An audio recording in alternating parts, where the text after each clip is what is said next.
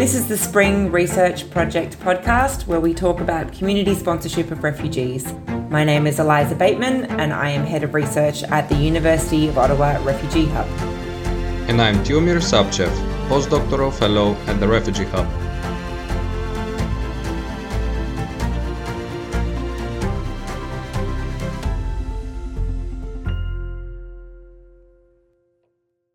Welcome back to the Spring Research Project podcast. Most privately sponsored refugees live in large cities like Toronto, Winnipeg, and Ottawa. However, many also settle in small towns and rural areas across Canada. Evidence on rural sponsorship is quite limited and generally confirms the nuanced findings from research on rural resettlement. On the one hand, rurality is linked to peaceful life, relatively low cost of living, and strong community ties. On the other hand, it also relates to important structural issues such as lack of job and study opportunities, limited access to social services, and inadequate public transport. In today's episode, we focus on both the challenges and the opportunities that small towns and rural areas present to sponsors and sponsored newcomers. To discuss this topic, we're joined by Don Boddy. Don began his work with MANSO, the Manitoba Association of Newcomer Serving Organisations, in March 2017. Before that, he was the Settlement Services Coordinator at the Newcomers Welcome Centre, Portage Learning and Literacy Centre in Portage La Prairie. Don has lived in rural Manitoba for more than 30 years and has worked and volunteered in the non-profit and volunteer sector for more than 20. Don has also been an active member of a local refugee sponsorship group that has been involved in bringing five refugee families to his local community. Don, welcome to our podcast. Good morning. It's good to be here. Don, I'd love it if you could tell us a little bit more about yourself and your involvement in sponsorship, both in your work but also personally. Yeah, uh, as you said, I live in Portage la Prairie, which is one hour west of Winnipeg. Uh, you have to drive through Portage if you're heading west on the Trans Canada. My role is uh, to my title is manager of small center support, which means I support rural communities uh, throughout Manitoba. We literally go from the northern border to the south and east to west in supporting communities and organizations that do settlement and integration work. And so I'm quite honored to do this role. And I kind of float around at 10,000 feet. I don't do direct services. I just kind of see the big picture all the time and hear and be the collector of the stories. Along with my work, which was almost at the exact same time, I got involved in the local community sponsorship of Syrian families. And at the time, uh, with the Syrian movement then, the Syrian response movement, we committed to bringing over two families and it was a, a, really exciting time as we raised money and got excited, and then frustrating time as we waited for the families to arrive. And in the six years since then, they've really become part of our community and part of my life, and have changed my life for the better. Uh, I'll never forget the day they arrived, and uh, how tired they were, and how excited we were. I'll never forget the look on their face when they got to Winnipeg, and we told them, "You're not home yet. We have another hour and 15 minutes on the bus." And helping them understand what it means uh, to live in Canada with all the struggles and all the joys of living here. Yeah, so that's been life changing. And then the other great thing is because of my work is I get to hear what's going on throughout rural Manitoba. One of the best stories in a small town called Altona, which was about 5,000 people, uh, there's now 1% of their population is Syrian. That's amazing, um, as they have a really strong refugee sponsorship group there. And that was a small uh, little town that has changed completely because of refugee sponsorship. And so stories like that I get to hear and uh, be part of and celebrate with folks. So and also cry with folks because there's sometimes some really hard stories. We would love to hear more personal stories from you and your friends about the settlement of newcomers in rural areas and small towns across Canada. But before that, I wanted to ask you a somehow broader question. Can you tell us what is the difference between urban areas and rural areas when it comes to refugee sponsorship? Both for sponsors and for newcomers? I'll start with the sponsors. For us, like it's often a great sense that we all know each other already because uh, of the size. My community is about 15,000 people, and there's a small group of us that are very involved in the volunteer sector. And it's the same group of people that do lots. Uh, the refugee sponsorship opened up to a few more new people. It's sometimes easier to recruit, I think, in small communities because the community movement gets going. That especially happened uh, with the Syrian response, this community was moved deeply, many members, from the, the Alan Kurdi story and the boy on the beach. And that started it. And then a group of us got together and then we started making connections. also, you know where the money is in rural Manitoba. Sometimes you know who the families are to shoulder tap and ask. And overall, our community has been very generous. I think that uh, some of the issues sometimes is one of the things that shocked me, both now as a professional and when I got started, is the lack of training for sponsorship groups. So, like I got more training when I got a cat out of an adoption agency than I did when I, the first family came, and I'm in the sector. Thankfully, I have colleagues that do this stuff and been involved in this for a while. So I think that that's one of the differences. I think the uh, the another difference is that it's sometimes easier to get integrated into the community. Here in Manitoba, we, we pride ourselves on being friendly, and we are. I'm not sure how inviting we are, though. Like, we're friendly from a distance. But if you know some of the players, and, and people become, it happened here, grandmas and grandpas. I'm very proud to be an uncle to some Syrian kids who call me Uncle Don, and, and one of the guys calls me his brother, and that's beautiful, and I feel like he's my brother. I think sometimes in small communities, those things can happen easier. Um, the refugees, one of the things that concerns me is that nobody knows where folks are landing except for the sponsorship groups. I think that someone should know and doing safety checks and just making sure that things are okay. We know in the first few months it's overwhelming, but if we don't know that folks are out there, how can we help support them and check in on them? And I cannot imagine going to another country where I'm really given placed in the care of another of a group of people who might not know what they're doing. There might not necessarily be bad people, but they just don't know what they're doing. And so I think uh, I, I know straight from the question, but I think it would be good if we had a sense of where folks are. And sometimes, how do you get around knowing where folks are because you don't know all the communities? I think another thing to think about is does the community have capacity? And so we said no in the beginning of our sponsorship because we are open to take any families from anywhere. And one of the ones that we were offered was a family that we could not find any language support at all any interpretation support. And so anywhere in Manitoba, we can find that. And so we did not think we could support them well enough to bring that family. In the end, it was two Syrian families that came originally. One of the great things, of course, it's a wonderful Manitoba story. They came to a blizzard and got stuck in Winnipeg for the first night, and so the highways were closed, and that's such a wonderful Manitoba sponsorship story. And then when we went, both times when we went, we filled up a bus. Uh, there's communities here, they're a conservative, religious community called Hutterites, and they're really into community, and they often have buses, and they've been involved in our sponsorships. And so they brought their bus, and 20 of us hopped on the bus and went and grabbed the families. And so that's really fun. I think the other great thing about small communities is you can do community celebrations. In communities my size, like the mayor shows up and, and welcomes families. And I don't think that goes on in the big cities as much. There are lots of issues around transportation, sometimes supports. Uh, one of the things is how do you get uh, mental health support for families? Uh, we're learning how to do this in, the, in Manitoba, where now we have a therapy program that's virtual and online. And that's be, one of the good things coming out of the pandemic. There was so much bad about the pandemic, but we really learned how to use technology better. And so now this program, it's based in Winnipeg, but can go anywhere in rural Manitoba, and it's changing lives. It's very interesting to hear how you compensate for this lack of services and you find these innovative and creative ways to tackle the challenges that you are facing. You mentioned that in your case you did not know the family that arrived and they didn't have any relatives or friends in the area. But in our conversations with other guest speakers, we have discussed that often refugees are sponsored by their relatives or friends in Canada.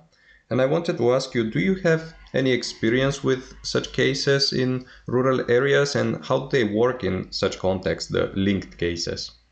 So, for both of our families, uh, they were kind of the first families in Canada. There are other family members who have been sponsored places in Europe, but they were the first families uh, or settled in other places in Europe in Canada. And so our situation is kind of reverse in the sense that now we're continuing to sponsor family members to come, you know, and that's something I never thought about before the family came. And of course, like one of our families has three had three adult children still in Turkey. Of course, they have families. I have a family. If I come by myself, I'm going to want my parents and my adult kids and and cousins and to come. Um, and so we're we brought over two of the kids for the one family and one brother through sponsorship. And we know that our our families have had uh, like friends in Alberta and stuff. So when they get some free time and they have enough money, they'll head there to visit their friends that they knew in Syria. And that makes perfect sense to me too. So now it's not that our families are connected to other family members in other parts of the country. It's now that we're trying to raise money continually to bring over their families so they can be reunited. And I don't know why I didn't think about that in the beginning, because uh, we all have family and loved ones. But yeah, it's just been a really interesting and ongoing process for us. So, firstly, a quick note for our listeners. Um, uh, just a, a, quick plug on some Refugee Hub material that we have. So we actually, a couple of years ago now, did a knowledge brief. We published a knowledge brief um, that was authored by uh, an academic with um, a lot of uh, background and expertise in refugee sponsorship in Canada, Dr. Stacey Haugen. Um, you can find that on our on our website. Um, it's not long; it's about ten pages or so, and um, that was a collection of sort of what the research was telling us in 2021 about what sponsored refugees were um, experiencing when they were sponsored to rural communities and small towns. So, with that introduction, Don, I'd love to know a little bit more. You, you said at the beginning that you know your, your job is to listen to stories, to tell stories, to, to go around communities and, and capture these different narratives.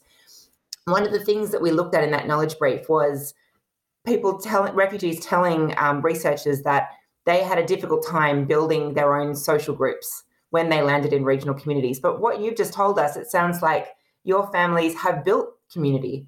So I, I wonder if you could tell us a bit more about how you did that and how they did that. How did those those communities grow? We can't take a lot of credit. The resilience and the strength of these people just overwhelms me. I tell my Syrian friends if I was in Syria, I'd just be crying in the corner all the time. I wouldn't go see anybody, and I wouldn't even know how to bank. Or, I mean, yeah.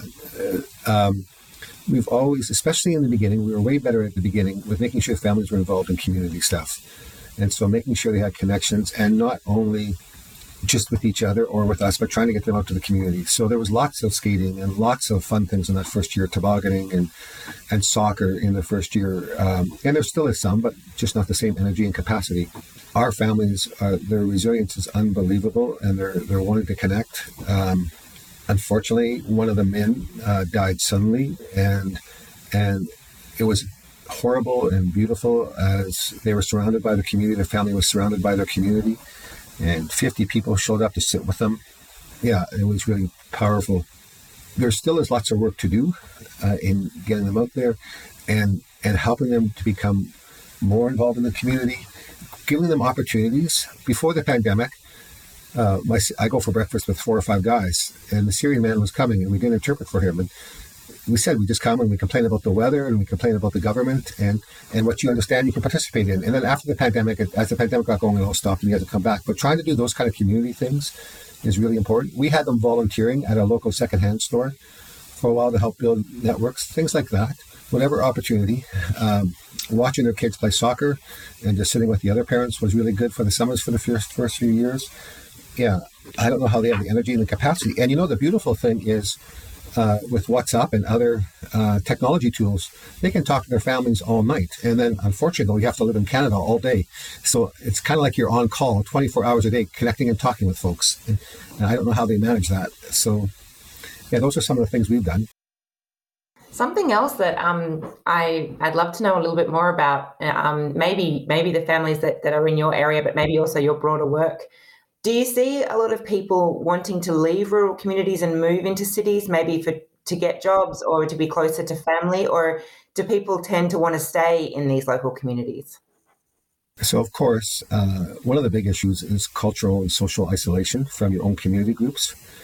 And if you're the only family in a community, that's really hard and really exhausting.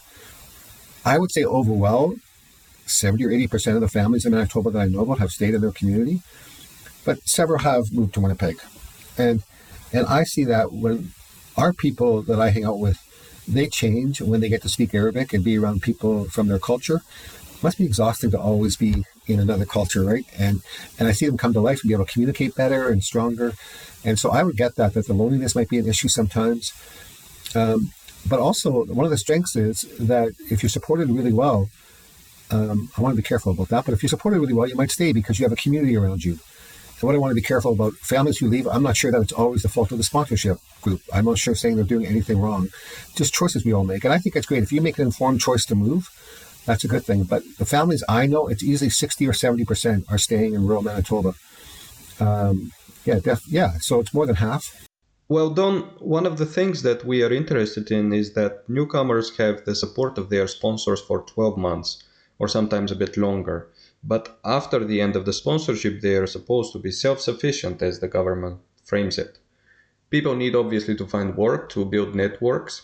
And I wanted to ask you from this perspective what kind of jobs do usually newcomers find in rural areas and small towns? Is it easy for them to find relevant opportunities? Yeah, they find work. Uh, sounds dumb, but they find work where the work is. Uh, once we can get them language, and you know, one of the things our community is learning more and more about how we can do this. And once people understand basic English and what it means to be safe, that they're employable. You don't have to understand everything. None of us walk into a new job uh, knowing all the language and um, how it all works. But if we can communicate a bit, and that one of the issues in like my rural community, our classes for English are six hours a week. You're never going to learn English at six hours a week enough to really uh, be able to work fully and, and communicate fully around all the issues. So work is a great way to learn English too. Work and volunteering is a great way to learn English and be out in the community. Yeah, and there's some there's some really great uh, refugee sponsorship uh, or refugee uh, employment programs where you get six weeks of English and six weeks of working in a field and you're paid for it. That is going on in Manitoba, and so that helps people. There was a great display of uh, it was carpentry a couple years ago, and you should have seen the projects all these people built learning English at the same time. It was overwhelmingly beautiful and meaningful. And now some of them are working in the field because of that English for work kind of situation. We always want to try and also find people meaningful employment. Not it doesn't have to be their dream job, but let's start people on a career path that maybe they want to be. And these people had really good lives. Our our one family, he was a hydraulic engineer um, and fixed mechanics. Now he has to learn lots of English here, but we're working still to try and get him back into that field. We have another recently arrived uh, family who is he cut hair in Syria, and so we're connected him to a barber, and so maybe the barber will mentor him here in Canada because that's what he wants to do. Uh, you know, it's anybody can get a job. I used to do employment work. It's not that hard to help people find jobs, but helping them start a career path that they find meaningful and that they can see an end in is outstanding. And of course, like the kids blow me away. And we now have two girls who are in university. Five years ago, they didn't speak English. Both these girls won scholarships in high school. Both these women now. And so they're on a really good career path. One wants to go do dentistry stuff, and one's going into business. How they keep going and pushing and doing all this in their second language just blows me away. And they're doing well in university, better than I did in my first year, let me tell you. Um, yeah, so uh, yeah, so we just keep trying to, what they want, we try and find goals for them. Telling them that you have to rebuild your career here. It's sad. And sometimes all of us have to do that. Don, I'd love to follow up. You mentioned um, earlier about this this mental health support that's now sort of traveling around Manitoba, and I think that sounds so exciting. Um, I know that mental health for recently arrived refugees is a huge issue, and there's been a lot published on that. And I'd love to know more about that. How does it work? How is it funded? So I think it's it's funded mostly from the province of Manitoba, um, and it's an online time with a therapy uh, with a therapist, and it's very much a therapy session. Before we thought this could never be effective. The pandemic has taught us it can be. And our question before was, how do you get the therapist in the room in rural communities? You know, it's very trained. The other great thing about this program, it's often counseling in first language. Most of us cannot articulate our heart and our thoughts. How the heck do we do this in a second language? I would have no idea how to do that. And so, yeah, it's it's Winnipeg based, but they connect virtually, just like you would with any other therapist. It's regularly scheduled. It's about an hour a session. I know it's changing people's lives. Um, and making and giving people new tools and helping them with their resilience to understand themselves and find strengths that they didn't know they had. It sounds fantastic, and I'm interested also because we've we did a lot of work during the pandemic, speaking to sponsors, trying to work out what was working for them now that they couldn't be in person with the newcomers they were supporting.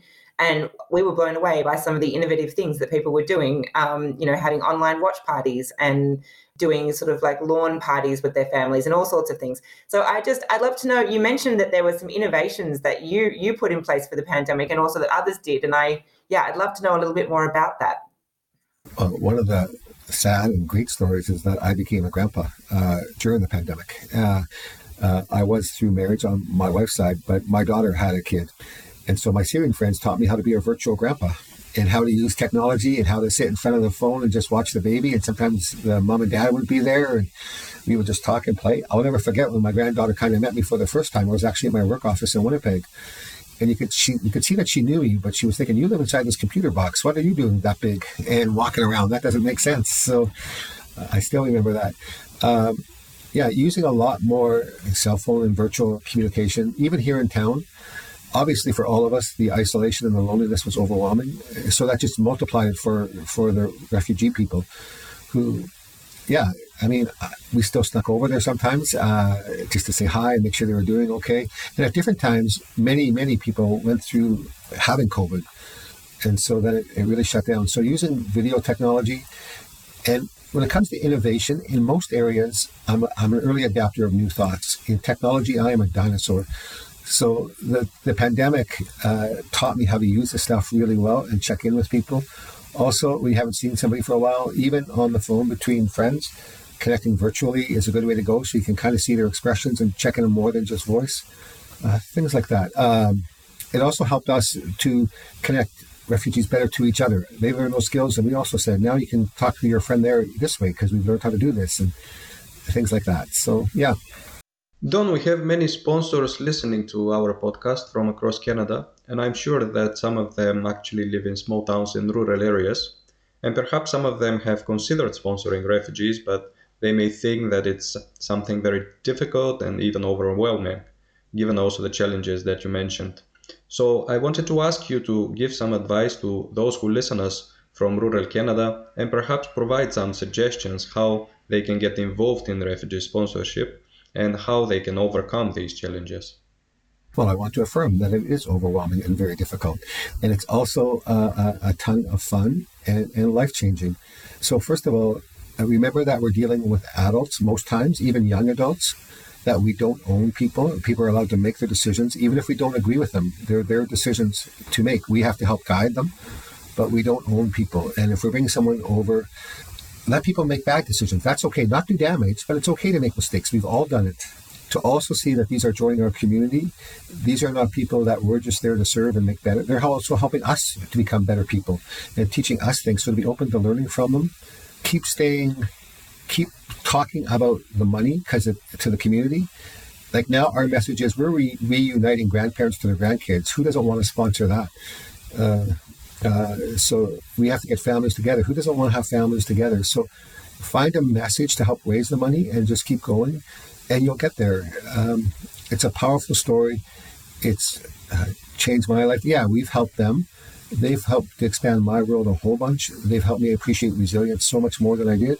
Their ability to laugh at themselves and some of the silly stories, and especially in the beginning, things like there's lots of tools out there like Google Translate to help in the beginning uh, when you're using Google Translate, speak in very short sentences and very concrete things because they get really messy really fast. And we have some wonder- wonderfully fun stories of conversations that went sideways. Also, reach out to your communities around you and try and find support and see who else is doing this and learn from others. And every province in Manitoba has an umbrella organization like MANSO um, that you can reach out to, and almost every community has a settlement agency somewhere close to them. And so use those tools.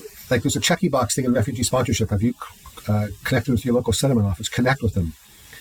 And don't think that you can do the forms. If a if somebody had a bad knee, you would not be their doctor. So try and seek help when you're doing immigration stuff and doing the important document stuff. That's what these people do. You don't have to do this by yourself. You don't have to be experts on that stuff. So look for the resources around you. Also, in many provinces of Manitoba, there's something called the Refugee Training Sponsorship Program, and there's staff attached to that reach out to those resources and learn from them. Reach out to other sponsorship groups. Often the SAH will know about the sponsorship groups, and they don't have to disclose uh, privacy stuff, but just reach out for support and ask what did you do well and what did you do wrong. And also reach out and see if there's other cultural people from the same culture in communities around you, so maybe they can connect. So a big thing is reaching out, being kind to yourself, and always learning. I think that's the big advice. This is a great advice for prospective sponsors and I also wanted to ask you for some advice for policymakers. The aim of our research is to help policymakers in Canada and abroad to design and improve sponsorship programs. So, from your experience and with your rural perspective, let's say, what are the suggestions that you would like to share? Uh, number one, and there's a bit of a movement going on right in Canada, private sponsorship does not replace government sponsorship. It's a both and, and we want government sponsorship numbers to be high and we want private sponsorship numbers to be high. So don't push the burden of, of refugee sponsorship onto communities. And government sponsorship we're paying for it too through our tax dollars. So let us pay that way. Um, also, um, the work that SAHs do are incredible, and the SAH that we work with is unbelievably supportive. This is a volunteer woman working with many sponsorship groups. If there could be more supports for for SAHs, to be able to support their constituency groups and, and honor their time. Uh, the application forms are unbelievable, and they see us through from beginning to end. And this is all volunteer. She's she's working with many groups. She just blows me away. If there could be some support for them, and now with the auditing of sponsorship, which needs to happen, it's even more responsibility on on sponsorship groups and SAHs to make sure that things are done well. And that's becoming overwhelming for some folks, and they're getting out of sponsorship. So if you're going to put all these expectations on spons- on SAHs and sponsorship groups, maybe providing them some, some support so they can actually do it well and, and, not relying on volunteers. The refugee training sponsorship program in Manitoba could use way more staff, so fund that and, and let's get as many supports of sponsorship can be done well. I think also uh, the other one is I've been wondering about for a while is to fast track family members. I know that's not fair to people not here in Canada, but um, it might not have connections but it's a two or three year process for each family member. And if there's a way that we could, beyond the one year window, that we could fast track uh, some family members or married family members to bring them, that would help families' mental health and feel connected tons. But every time you're starting over, it's a two or three year process. You know, I used to always laugh and say when I did settlement, welcome to Canada, we're slow, you want faster services, pay more taxes. I would say that to the newcomers. But we can really support the refugee groups to bring over their family members and loved ones, which will help them. There's been so much loss in their life. I don't know why we can't fast track them and say, okay, let's try and get them over here a little bit quicker. Also, with the BVOR program, is there a way that we could that could be expanded to also include and name people who you want to bring? Because then sponsorship would have happen faster, and the government just has to throw in some cash, and the sponsorship group will do the support to a big part along with the settlement agency. So I think opening up more funding, of course, whenever you talk to a policy, that's what you want all the time. But uh, fast tracking family members and using the BVOR program and allowing to name families um, and more training for folks who are getting into sponsorship and support would be my big recommendations. And I'll just say it again because it's really important. Do not allow private sponsorship to replace government sponsorship. It's both and keep numbers high at both sides. Don, you mentioned several times the importance of keeping families together, and I believe you say this based on your personal experience. Can you explain to us what is the effect of this family reunification in the sponsorships that you have facilitated? Why are you trying to make me cry? Um, I mean, I can't imagine being uh, in a new country without my support to my loved ones. I can't imagine. My kid went to Europe for a year to study, but she was there as an international student, and I, I always had contact with her. What do you do when you don't have that kind of contact and there's not a date for them to come? Um, how does a mom go on if she doesn't know how her kids are doing? You know, when we brought over the son, the adult son, there was a beautiful scene at the airport where the where the son got down and kissed his mom's feet, and the mom held him just at the airport. It was just. I lived five hours away from my mom once, and I hated it. So now I live an hour away. I moved back from my parents, and I can't imagine without being like. And now it's multiplied, like I said, because you can talk on WhatsApp all night to your kids but now you also have to live this life in Canada the next morning. So it just makes sense. And also, not only family members, of course, they're most important, but loved ones and natural supports are everywhere. And so, if my best friend, if I can bring him, I want to, because that'll help me be more supported and more community people. So, yeah, like I said, the now you can stay in contact with the family. Like uh, just recently, the horrible earthquake in Syria and Turkey and other countries that if one of the daughters is still there and that affected her. And so the mom and dad have to deal with this and then live their lives in Canada. And so, of course, if we're all together, we just know that. That doesn't mean living beside each other all the time. I mean, we have families an hour apart now, but at least they're here in Canada and we know that they're safe. So that just removes a burden that doesn't need to be there and allows people to live more freely and have more capacity. That's a beautiful story. Thank you for sharing that as an immigrant too, and I live a long way away from my family, I can only imagine what those people what people go through when their family are left in war torn countries or very difficult circumstances in countries of first asylum. So thank you for sharing that. Well, thank you for your interest. Thank you for your contribution to our podcast, Don, and we wish you all the best for your future sponsorships in rural Manitoba.